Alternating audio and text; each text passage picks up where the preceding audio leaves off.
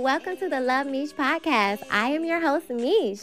There are a billion people in the world, and I'm just one of them. And welcome to my podcast, where I'll share my thoughts, opinions, and ramblings, and sometimes I'll have guests, and no subject is off limits. So let the conversation begin. Go meet me. It's the Meesha Podcast. Hey, go meet me. Go meet me. Hey loves, and welcome to another episode of LUV MEESH Podcast. So on this episode, we're going to be talking about creation stories. So I think I titled this God, Angels, Humans, Earth. That's basically what it's about. So we're going to start with the first one that we all are familiar with, which is the Bible. I have an old school Bible, King James Version. I know. So it says Genesis, the first book of Moses called Genesis, chapter 1. In the beginning, God created the heaven and the earth, and the earth was without form and void. And darkness was upon the earth, the face of the deep. And the Spirit of God moved upon the face of the waters. And God said, "Let there be light," and there was light. And God saw the light, and that it was good, and God divided the light from the darkness. God called the light day, and the darkness he called night, and the evening and the first morning were the first day. You notice he said evening and then morning. We be doing days all wrong. Like, morning shouldn't begin in the morning. It should begin in the evening. We just living our life all wrong. Like, you need to get up and eat and celebrate with your family and stuff, and then go to work. I used to love night shift. Okay. And God called the light day. Okay, I did that one already. And God said, "Let there be a firmament in the midst of the waters, and let it divide the waters from the waters."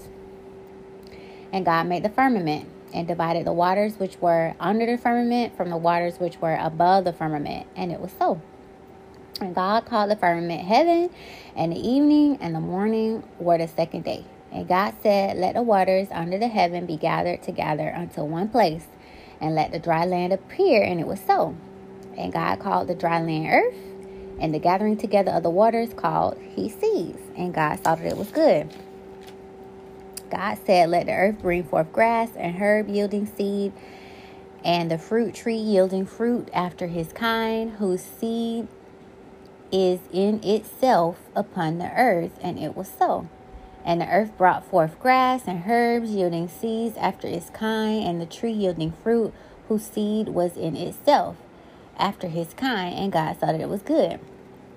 And the evening and the morning were the third day. And God said, "Let there be lights in the firmament of the heaven to divide the day from the night, and let there be signs, and for seasons, and for days, and for years. And let them be for lights in the firmament of the heaven to give light unto the earth." And it was so. And God made two great lights, the greater light to rule the day, and the lesser light to rule the night. He made the stars also. And God set them in the firmament of the heaven to give light upon the earth. I just caught that. So on verse 7, it said, "God made the firmament and divided the waters which were under the firmament from the waters which were above the firmament." But on verse 17, it said, "God set them in the firmament of the heaven to give light upon the earth." It's water up there, y'all. I just caught that. And he also made stars also. And God set them in the firmament of the heaven to give light upon the earth. The sun, the moon, and the stars are in water. So they can't be fire if they're in water, y'all. In the firmament. It clearly says in the firmament.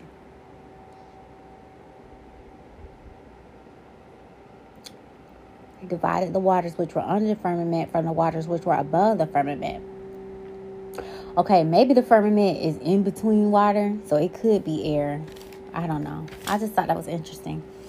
And to rule over the day and over the night, and to divide the light from the darkness. And God saw that it was good. And the evening and the morning were the fourth day. And God said, "Let the waters bring forth abundantly the moving creatures that have life, and fowl that may fly above the earth, in the open firmament of heaven." And God created whales and every living creature that moveth with the waters, brought forth abundantly their kind, and every winged fowl after its kind. And God saw that it was good. And God blessed them, saying, be fruitful and multiply, and fill the waters in the sea, and let the fowl multiply in the earth. And the evening and the morning were the fifth day. And God said, let the earth bring forth the living creatures after its kind, and the creeping things, and the beasts of the earth after its kind. And it was so. So all this time I've been saying God, and my sister showed me this. And God said, let the earth bring forth living creatures after its kind, cattle and creeping things, and beasts of the earth after its kind. And it was so.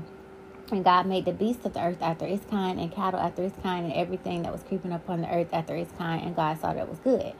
And God said, let us, plural, y'all, make man in our image, after our likeness, and let them have dominion over the fish of the sea, and over the fowl of the air, and over the cattle, and over all the earth, and over every creeping thing that creepeth upon the earth. Which is why when I see people with lions and crocodiles and whales and sharks and stuff, I believe it, because we're supposed to have dominion over that stuff. Now, for them to become hostile and hate us and stuff, like, what have we done over time to where they don't even want to obey us anymore? You know, a man's going to look out to his family, a woman's going to look out to his children. We all have that instinct in us, fight or flight. So God created man in his own image. In the image of God created he him. Male and female created he them. And God blessed them, and God said unto them, be fruitful and multiply, replenish the earth, subdue it, and have dominion over the fish of the sea, fowl of the air, every living thing that move on the earth. And God said, behold, I have given you herb bearing seed, which is upon the face all over the earth, and every tree in which is fruit and tree yielding seed, to you it shall be for meat. Which is why I think we should be vegan. And to every beast of the earth, and every fowl of the air, and to everything that creepeth upon the earth, wherein there is life, I have given every green herb for meat. And it was so. And God saw everything that he made, and behold, it was very good. And the evening of the morning were the sixth day. Chapter 2. Thus the heavens and the earth were finished, and all the hosts of them. And on the seventh day God ended his work which he had made, and he rested on the seventh day from all his hard work which he had made. God blessed the seventh day, sanctified it, because in it he rested from all his work which God created and made. These are the generations of heavens and earth, which they were created in the day that the Lord God made them and the heavens. Every plant in the field before it was in the earth, and every herb of the field before it grew, for the Lord God had not caused it to rain on the earth, and there was not a man to till the ground, but there went up a mist from the earth and watered the whole face of the ground. Now, all before I've been saying God, now it's saying Lord God. And Lord God formed man of the dust of the ground, and breathed in his nostrils the breath of life, and man became a living soul. And the Lord God planted a garden eastward in Eden, and there he put the man whom he had formed. And out of the ground made the Lord God to grow every tree that is pleasant to the sight and good for the food, the tree of life also in the midst of the garden, and the tree of knowledge of good and evil. And a river went out of Eden to water the garden, and from therein it parted and became into four heads. The name of the first is Pison, that is it which compasseth the whole land of Havilah, where there is gold, and the gold of the land is good, and there is bedellium and the onyx stone. And the name of the second river is Gihon. The same is it that compasseth the whole land of Ethiopia. And the name of the third river is Hiddekel, that is which goeth toward the east of Assyria. And the fourth river is Euphrates. And the Lord God took the man, put him in the garden of Eden to dress it and to keep it.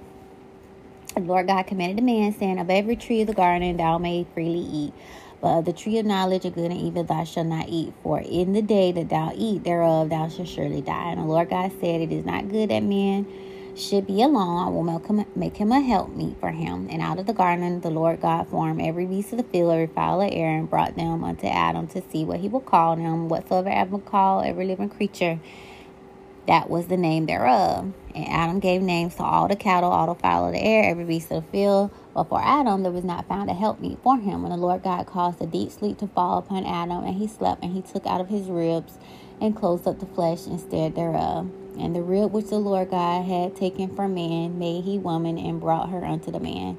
And Adam said, This is now bone of my bone, flesh of my flesh. She shall be called woman, because she was taken out of man. I'm going to do a podcast on that. The Truth About Women by Dr. Deborah Blair. I was telling my niece about this. Therefore shall a man leave his father and his mother, shall cleave to his wife, and there shall be one flesh. They were both naked, and the man and his wife were not ashamed. Okay, that's King James. I don't know if y'all really know about King James, but I can't really believe everything that you be hearing out in these streets or that they be printing out in these streets, because they be bullshit. Okay, so that was that one. And then another creation story. Let me go to...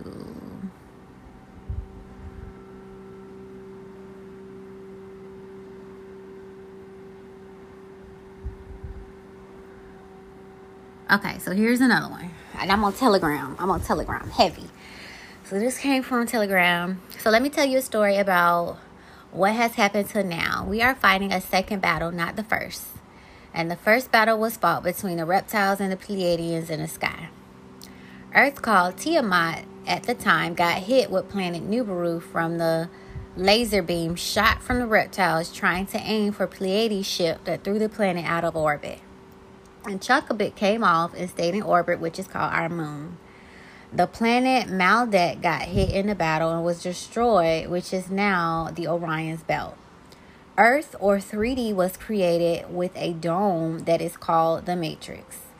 This was created by the Pleiadians to keep the reptiles from leaving the planet so they could destroy them. The plan failed because they forgot reptiles can live in the water and can dig tunnels, and this is how the fall of Atlantis happened. They were sent here to kill the reptiles and keep shooting the ground with crystal weapons, which loosened the core of Earth's mantle. Therefore, it fell into the ocean and the reptiles won. For 6,000 years, they have infiltrated the Earth and take humans as slaves for harvesting their organs to sell to other planets for their technology. They have drank, ate, and raped and tortured babies and kids, and bred women for breeding farms. Now we are in the second battle against this horrific evil, and this time it had to be planned very carefully and timed perfectly to get where we are now. Now in 2021, we are destroying everything they did to us and taking back our country and our world. The Great Awakening isn't just about politics or just this planet, and it isn't about taking back our country. It's about so much more than we can imagine, and it's not only affecting us, but it's affecting worlds beyond worlds, universes, cosmos, etc. It's about connecting back to source and uniting each of us as one. It's about starting from the beginning in 5D, where we should have been, and living life in the now and not as slaves. It's about learning about hidden knowledge that was taken from us and knowing our true history. It's now about us. I thought that was interesting. Okay, and then... hold on, there's another one. Okay, so Heaven and Hell. Let's see if it takes me to where I'm at. Let's see. This is a book called Heaven and Hell. I'm going to give the authors to you in just a minute. Let me read this first one.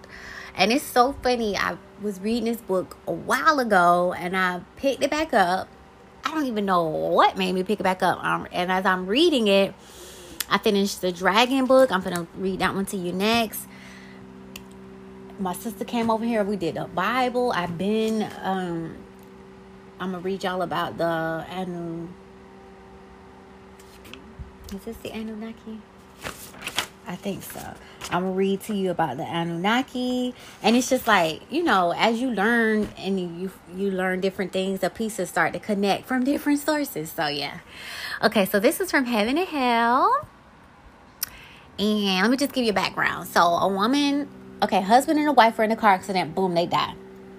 while they were on earth, though, the man was more Christian, you know, God, Jesus, Lord, and the woman was kind of like atheist, whatever.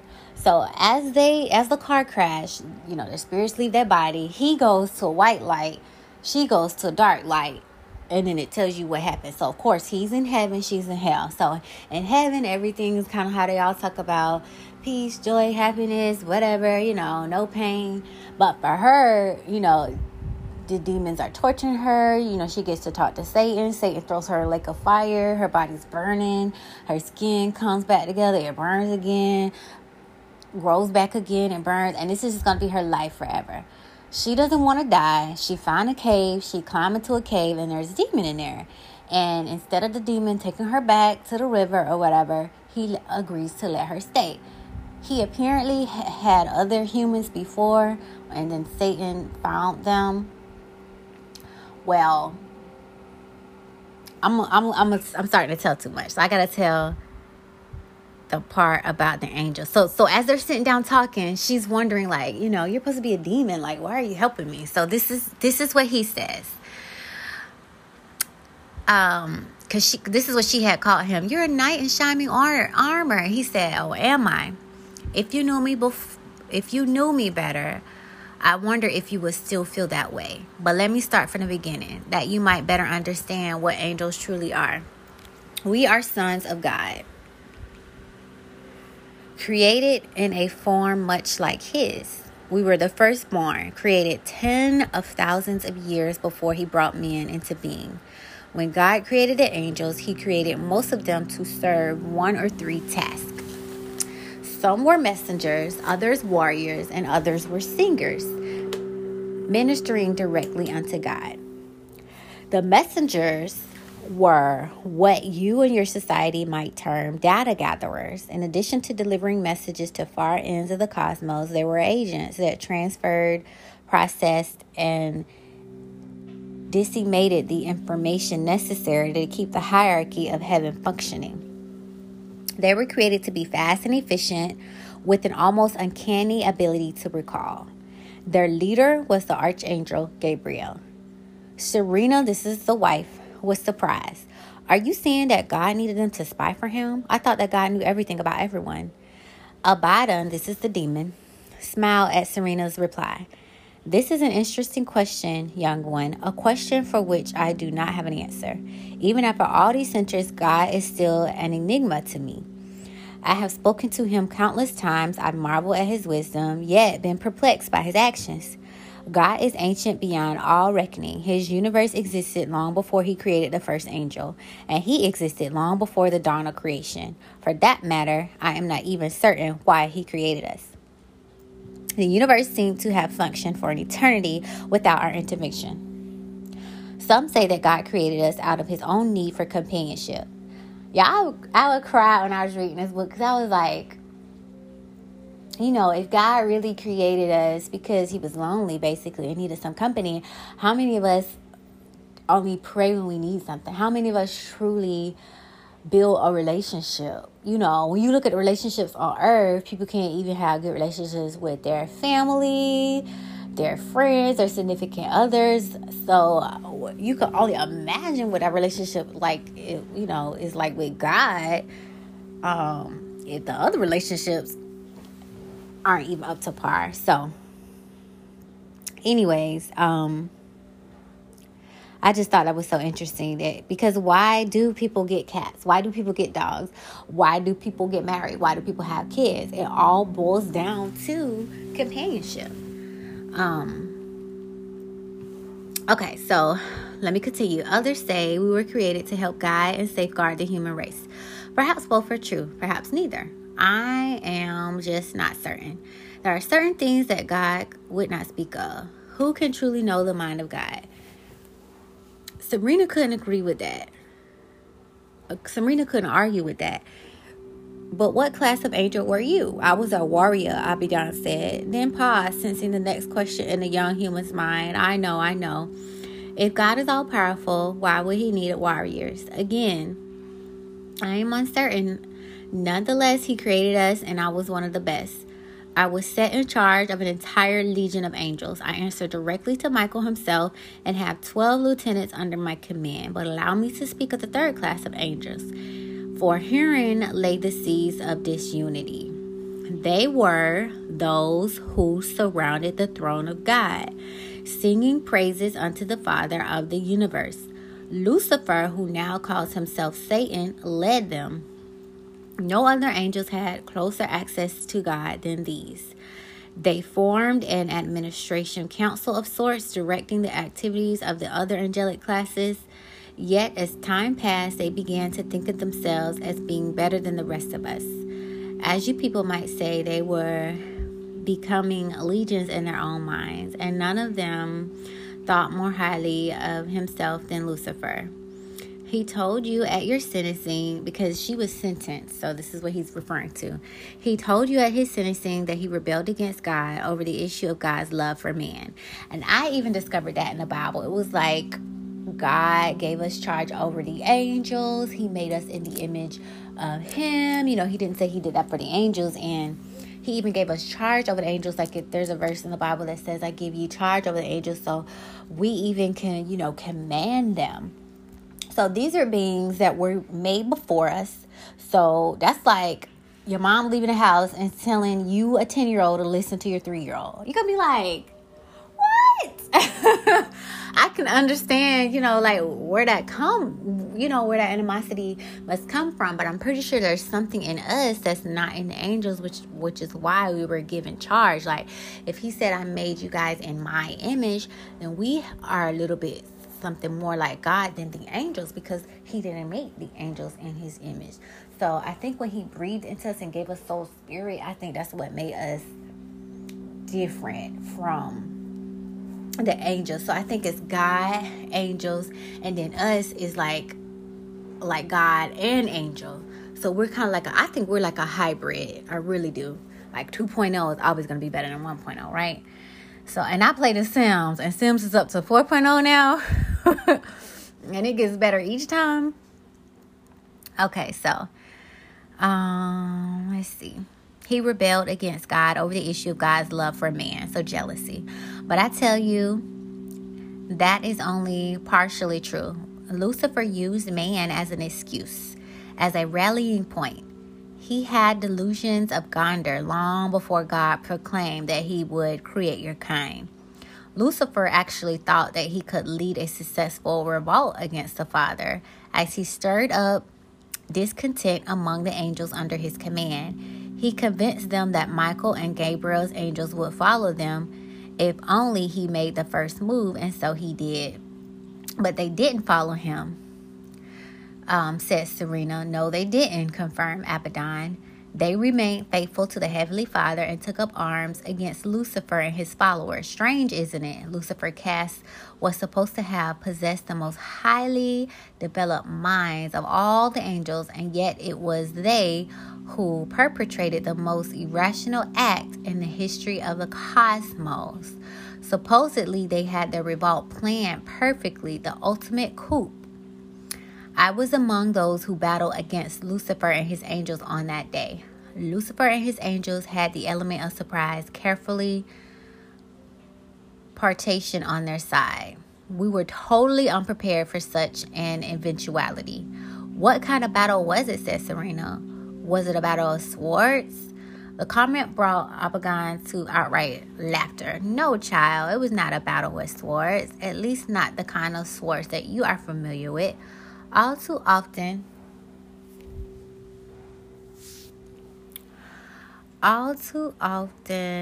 you humans picture warring angels with shields in hand, broadswords raised high, but it is not like that at all. Our weapons may take the appearance of classical human weapons, but they are far more than a sharp implement of hardened steel. I doubt that you could comprehend the nature of the weapons used in the battle we fight. To put it simply, the war against Satan and his minions was a battle of angelic wills that commanded vast forces. It was a battle that was raged on the ground, in the air, in the realms that you could not even comprehend.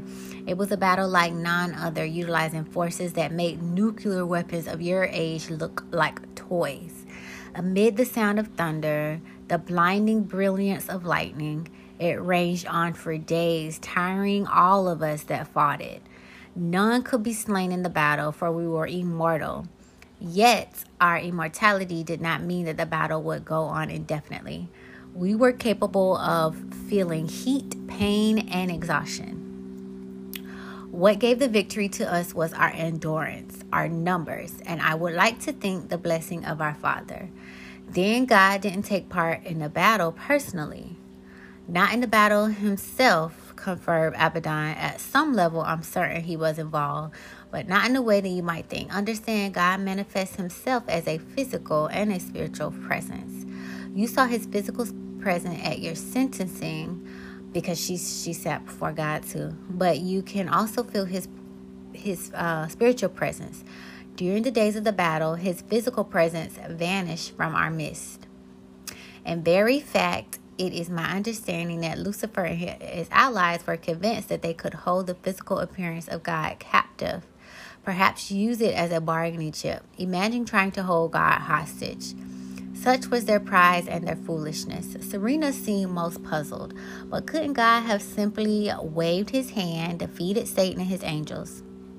That's the same thing I would have said. Abaddon leaned back as if to ponder Serena's question. Perhaps, but I now believe that the battle was part of his divine plan. I have become convinced that God intended to test his angels, to see who would be faithful to him in the time of crisis. God's thinking is so far above ours, and I think that's what our human journey is too. If it's supposed to be such battle with good and evil, and we ultimately have free will to do as we please, what would give you more joy to know that out of free will, something chose to search for you, no matter how hard the truth was hidden, to build a relationship with you, to do good deeds, to follow in your footsteps, out of free will versus force? That's like being married and both partners are doing good by each other on their own versus being forced to be, faithful to each other. And it's the show that I look at called The Handmaid's Tale, where the world couldn't reproduce and only a small amount of women could, and they were captured and called maidens, and they were given to generals so that generals could have kids. And once a month, when she was ovulating, he would basically rape her. The wife will hurt her hands. He will open her legs and do whatever to make her be pregnant. And this would, continue until she had a baby. And once she had a baby, she would nurse the baby and they would take the baby away. And she would go to a new house to repeat this cycle all over again. So you mean to tell me you using my fucking eggs? Because your bitch can't have a job. It's so crazy. I just thought that show was so crazy. Instead of all the scientists coming together and figuring out a solution to that problem, that's what they decided to do. I just thought it was so crazy to take, out of all the things that a woman can do, which is everything, to take her ability to reproduce on her own and force it. So I was thinking about, that was another example that I was given, here for force. How better it is to do something on your own than to be forced. But on another note, I just looked at this show called The Watchmen, because this guy was doing a YouTube on it, and he was saying how the whole COVID situation reminded him of The Watchmen. And I was like, I wonder how. And now I see, because at the end, the whole world kind of came together because of something that they planned, but no one knew that they planned it. And that's kind of how I feel about COVID. It's probably been two P's.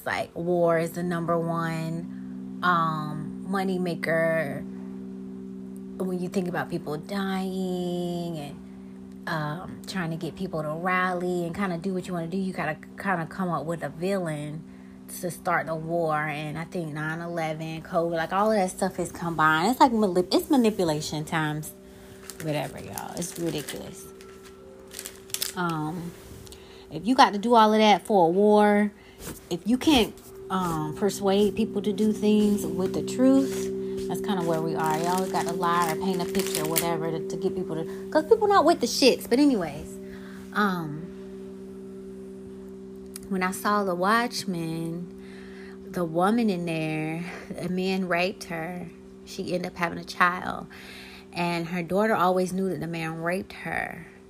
But the daughter couldn't figure out why the mom didn't hate him. And at the end, she said, I know that he's my dad, Mom. And she was like, I know you always wondered why I didn't hate him, because he gave me you. And y'all, I was just like, oh my God, I wonder how many women have that story. Like, you probably can hate somebody so much, but at the end of the day, they gave you something beautiful. You know, they gave you a part of you.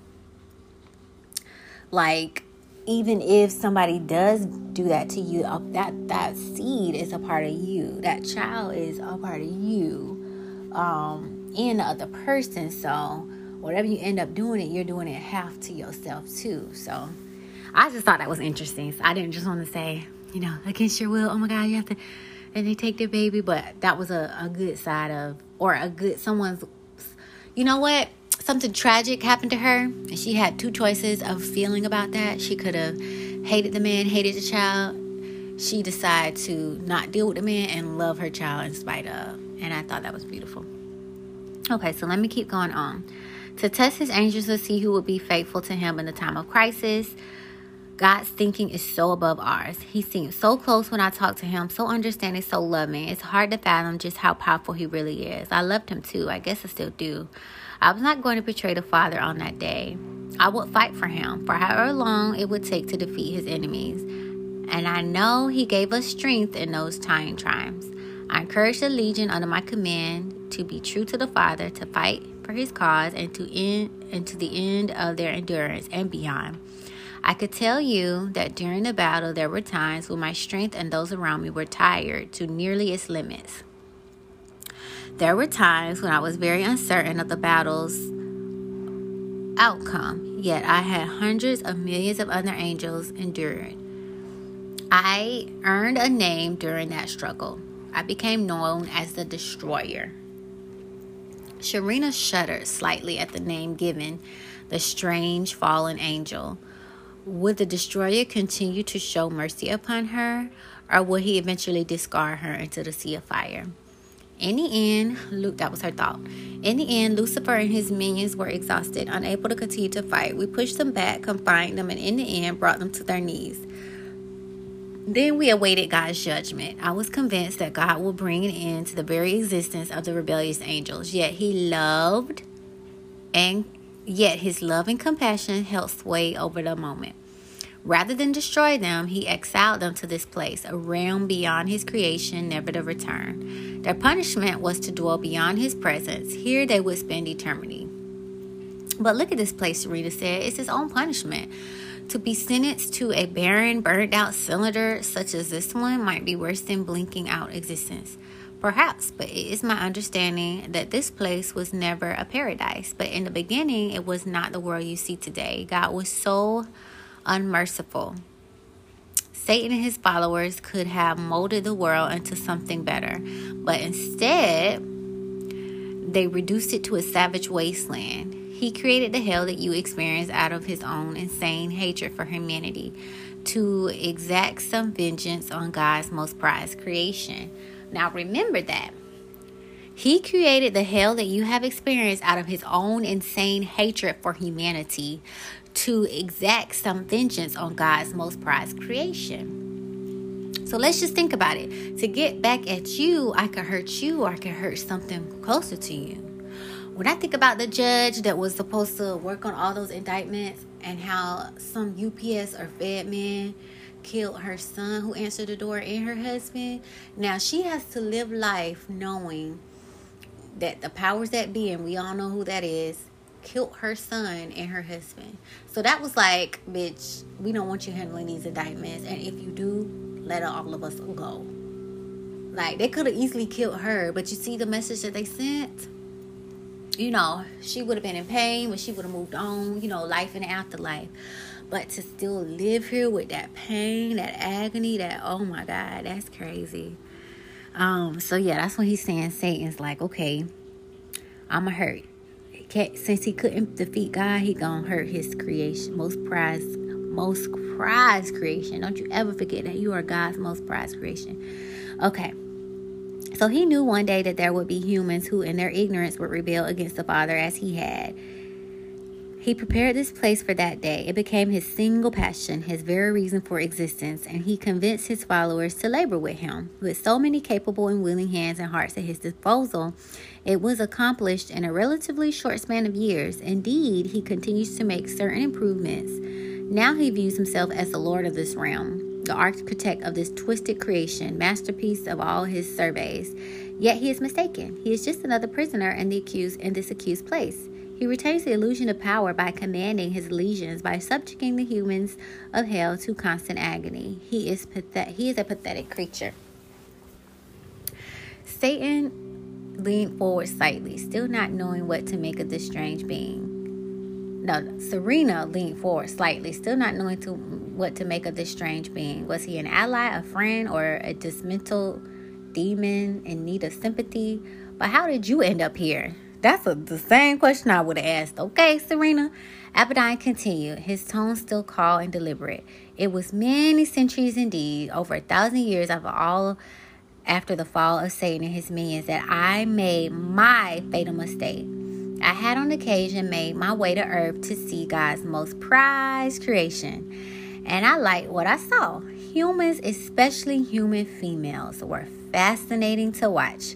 To see them learn and develop, to discover the world around them was a unique experience. I was delighted when the Father asked me and the others to journey to earth to safeguard humanity.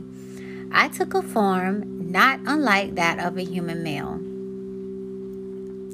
that I might observe these fascinating beings more readily, and as situations dictated, guide them. Indeed, angels of God do it to this day. Take note. Guardian angels, they actually exist, Serena asked. Of course they do, was the reply. There are more of us in your world than you could possibly imagine. There are millions. Unfortunately, I grew too close to the problem. And I was not alone. Many angels in the day erred as I did. We interfered in ways that had been forbidden by the Father. We rendered unto humankind certain knowledge of how to forge certain metals, of creating more effective plows and weapons, and of utilizing natural herbs to create simple potions to treat illnesses. All of these things we did. So, you know, that makes me think, if there are, I keep seeing like space episodes where there's,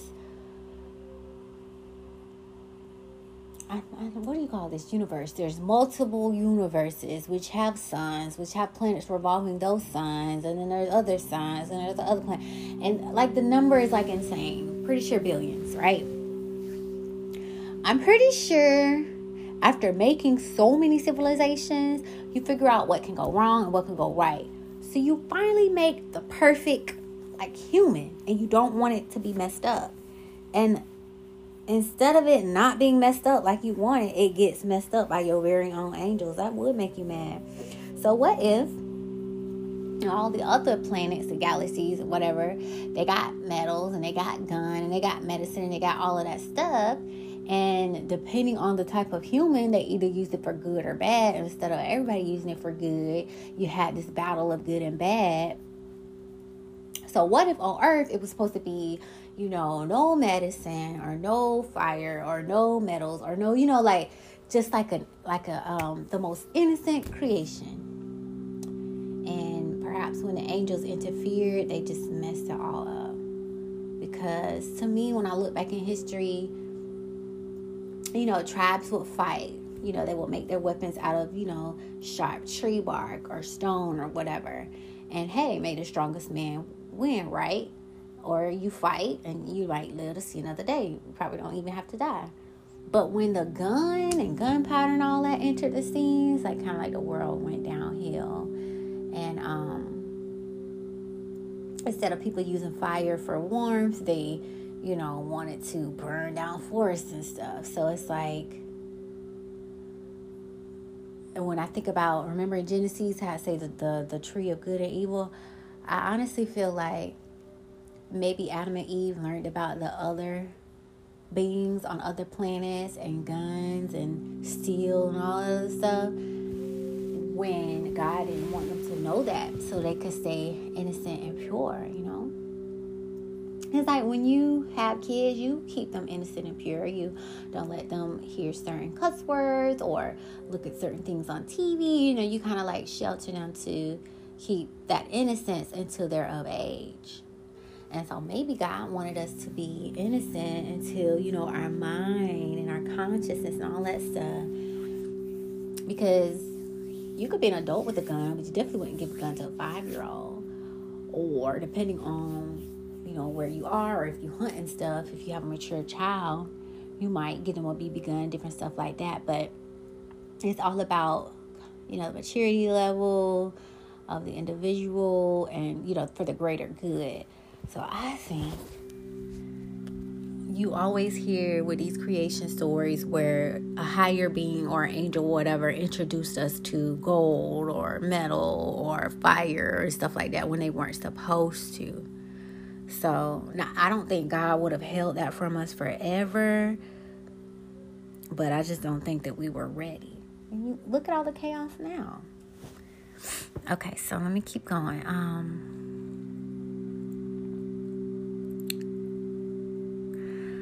There are more of us in your world than you could possibly imagine. There are millions. Unfortunately, I grew too close to the problem, and I was not alone. Many angels in the day erred as I did. We interfered in ways that had been forbidden by the Father. We rendered unto humankind certain knowledge of how to forge certain metals, of creating most effective plows and weapons, of utilizing natural herbs to create simple potions to treat illnesses.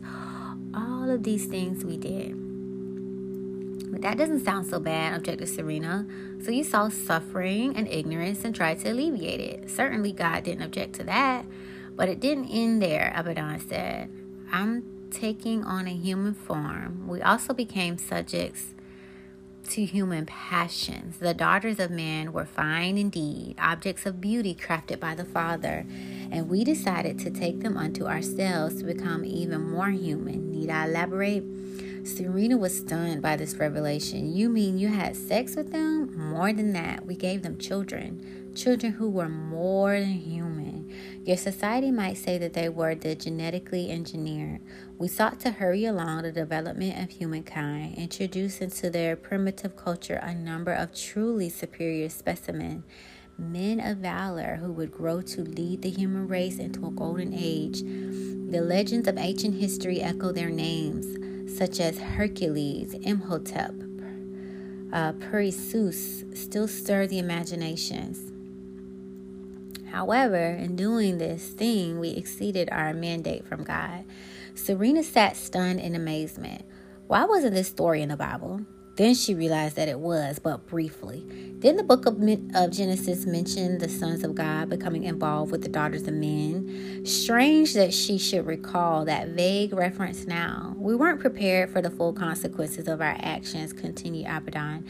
We thought that we had the art of creation mastered, that we could engineer a superior human. How foolish, how arrogant we were. We failed to realize that our essence was not truly compatible with that of humankind. In the trying to create a superior human, we created a race of inhumane monsters bent upon conquests. Some were of titanic proportions. Now matters were worse. Still, God might have forgiven us for such an error in judgment. After all, in some respects, our hearts were in the right place, but we didn't stop there. When things started to go badly, when the children we had fathered started to go astray, we took desperate measures. Some of us reveled ourselves to humanity, not as stewards of the Father, but as deities in our own right. We proclaimed ourselves to be gods or sons of God, hoping to strike fear and reverence in the hearts of our wayward children.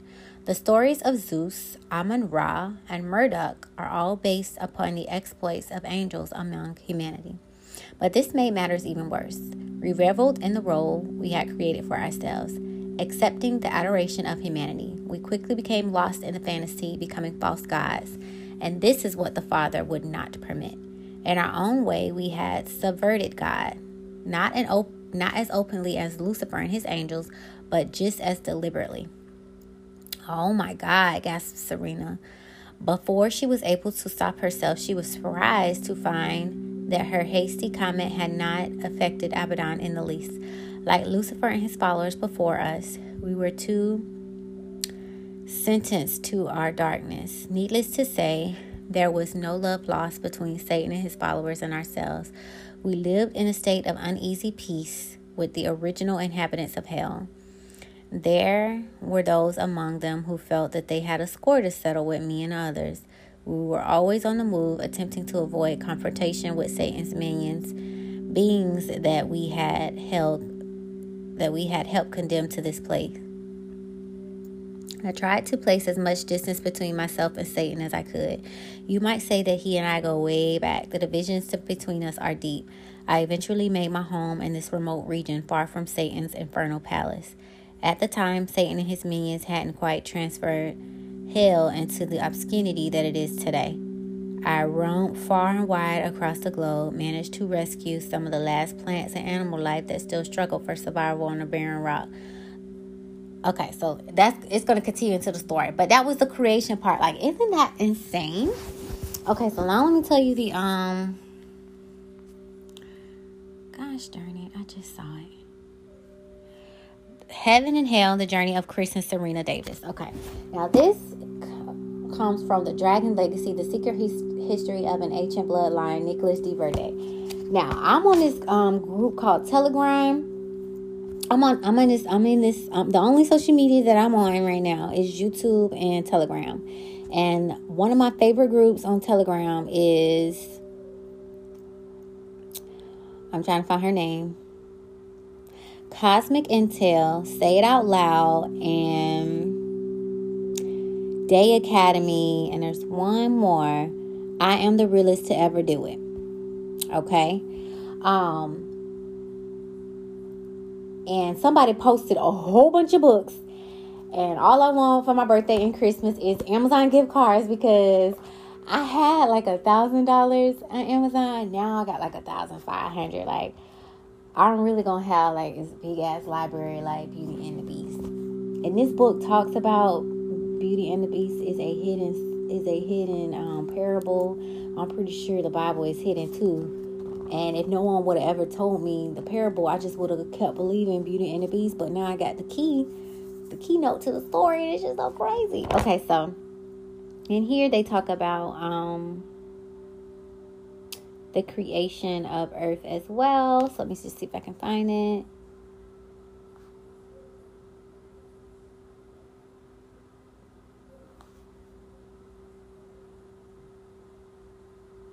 Oh, I remember. So last time I was trying to tell y'all about all the creatures and I couldn't find the names. So these celestial creatures have been variously identified with dragons, elves, fairies, gnomes, leprechauns, sprites, nymphs, pixies, angels, dragons, devils, witches, giants, vampires, werewolves, and just about every mythical creature you can imagine. Bruh. Oh, okay. They want to tell us that they're fairy tales. Okay, fairy tale. Okay, so let me find,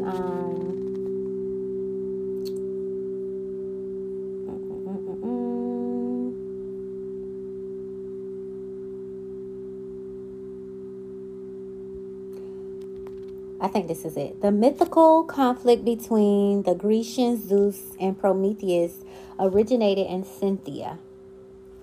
There, the two gods were named Enki, Samuel, and Enlil, Jehovah. The war between them arose firstly as a dispute over seniority. They were the sons of one father, Anu. Enki was the younger son of Anu's senior wife, Antu. And Enlil was the elder of the two sons, but was born to Anu's second or junior wife, Ki. In Anunnaki culture, the female was the source of sovereignty. And by rights, Enki or Samuel, Satan, was therefore the rightful heir to his father, Anu, king of the Anunnaki or gods.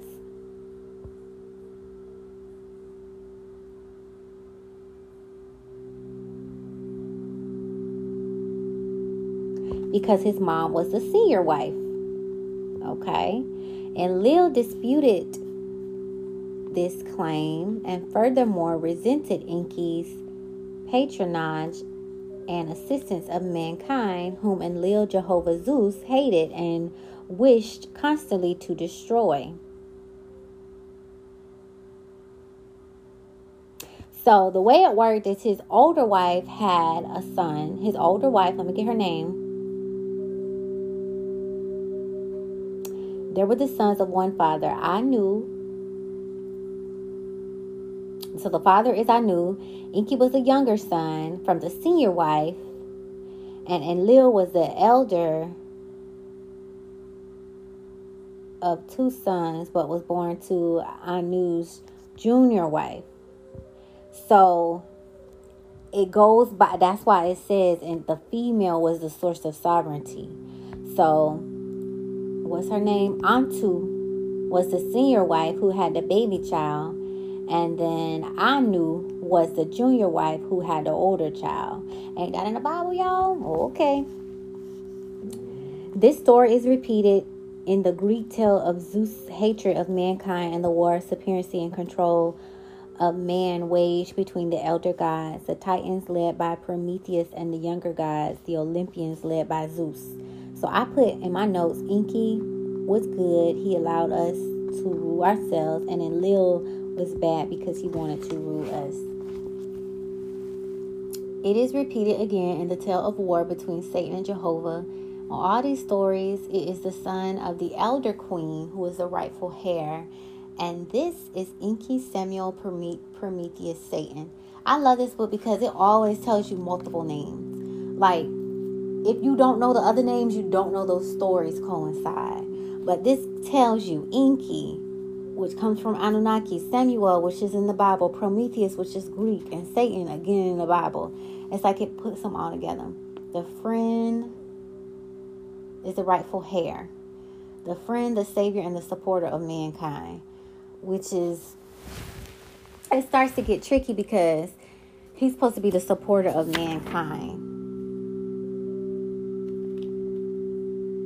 Enki wants us to rule ourselves, but somewhere in here, I'm gonna see if it comes up, he wanted us to,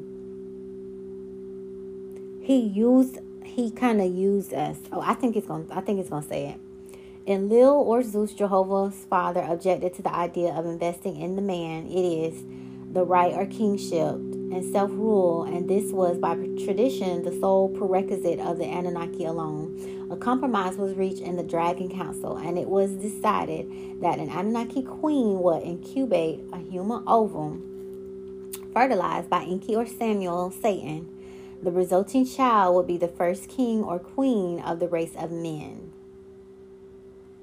So,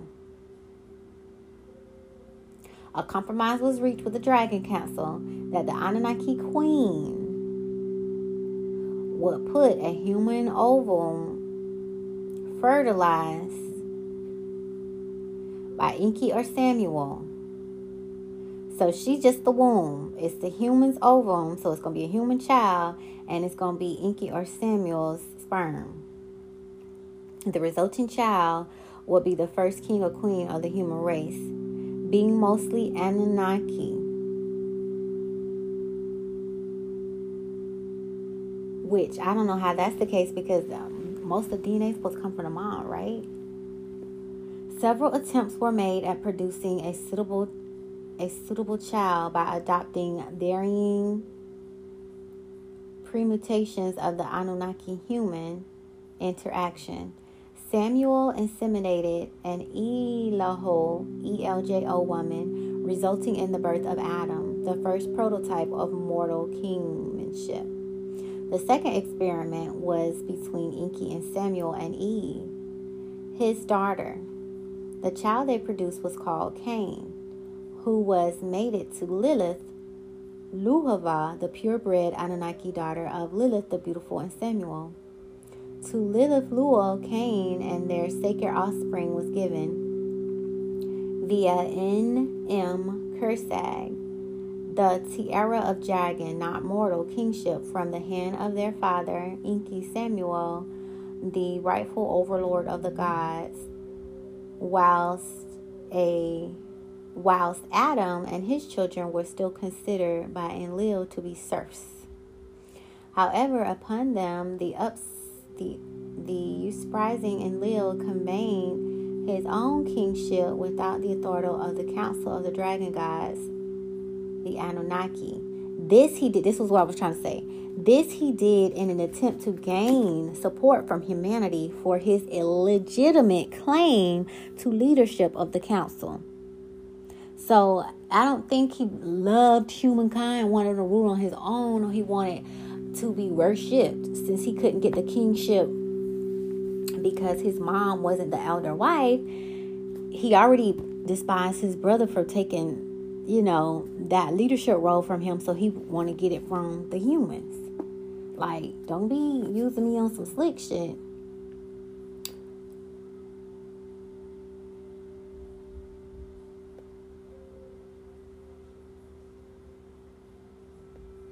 That is so crazy. The bloodline of Lilith and Samuel, the pure royal blood of true kingship, descended from Transylvania to Mesopotamia through the queens of Egypt. After the Anunnaki established the first royal dragon court, from that point it went into the descendants of the Pitish dragon fairy princess of the Holy Grail, whose family colonized Caledonia and Anjou. And this book just goes on and on and on and on. It's like finally a real history book, because they not telling us shit. They really not telling us shit, y'all. Let's see. I think it starts to talk about them again.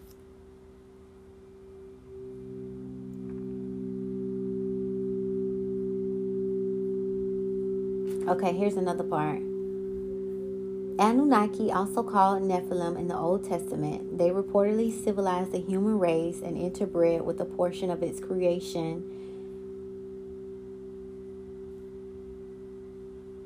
Portion of it to create the kingly caste, which until this day has maintained control over the earth.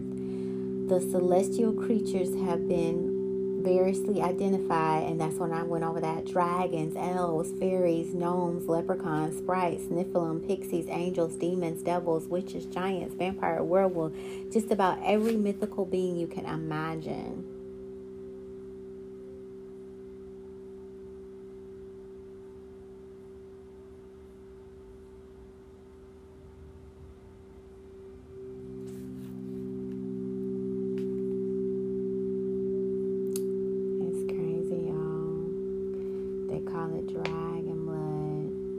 So when you think of mythical things, you can't be all human if you're like mythical.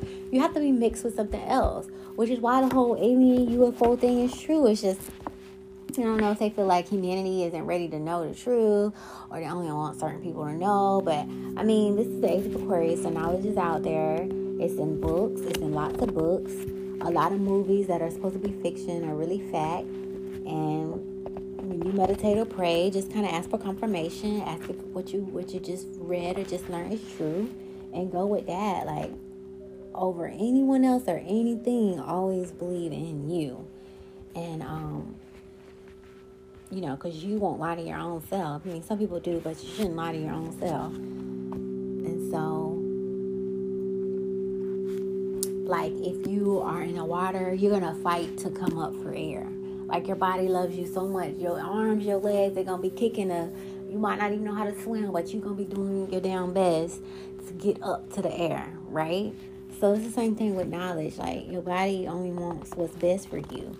So it's not going to want to feed you a whole bunch of bullshit. It's going to want to direct you to the truth, because that's what's going to help you survive. It's going to help you be wise in these streets and stuff like that. So I thought this was an interesting, it was one more. I was about to wrap it up.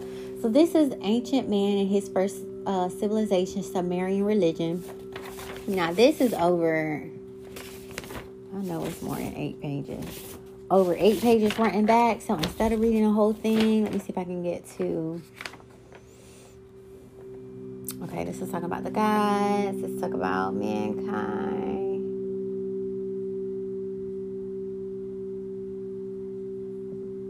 Religion, cosmology, the gods.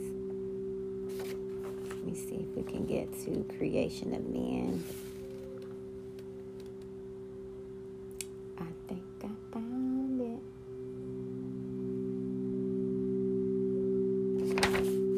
Thanks a billion for listening. You can reach me on other social media platforms at linktr.ee/LUV.MEESH.